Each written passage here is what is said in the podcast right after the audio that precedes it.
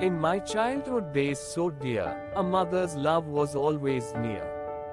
She held my hand and dried my tears, and chased away all of my fears. Her gentle touch and soothing voice made all my worries disappear without a noise. She taught me how to walk and talk, and to always be brave and never balk. I cherish the memories of those years, filled with love and laughter and sometimes tears. For a mother's love is a precious thing, and with it, we can conquer anything.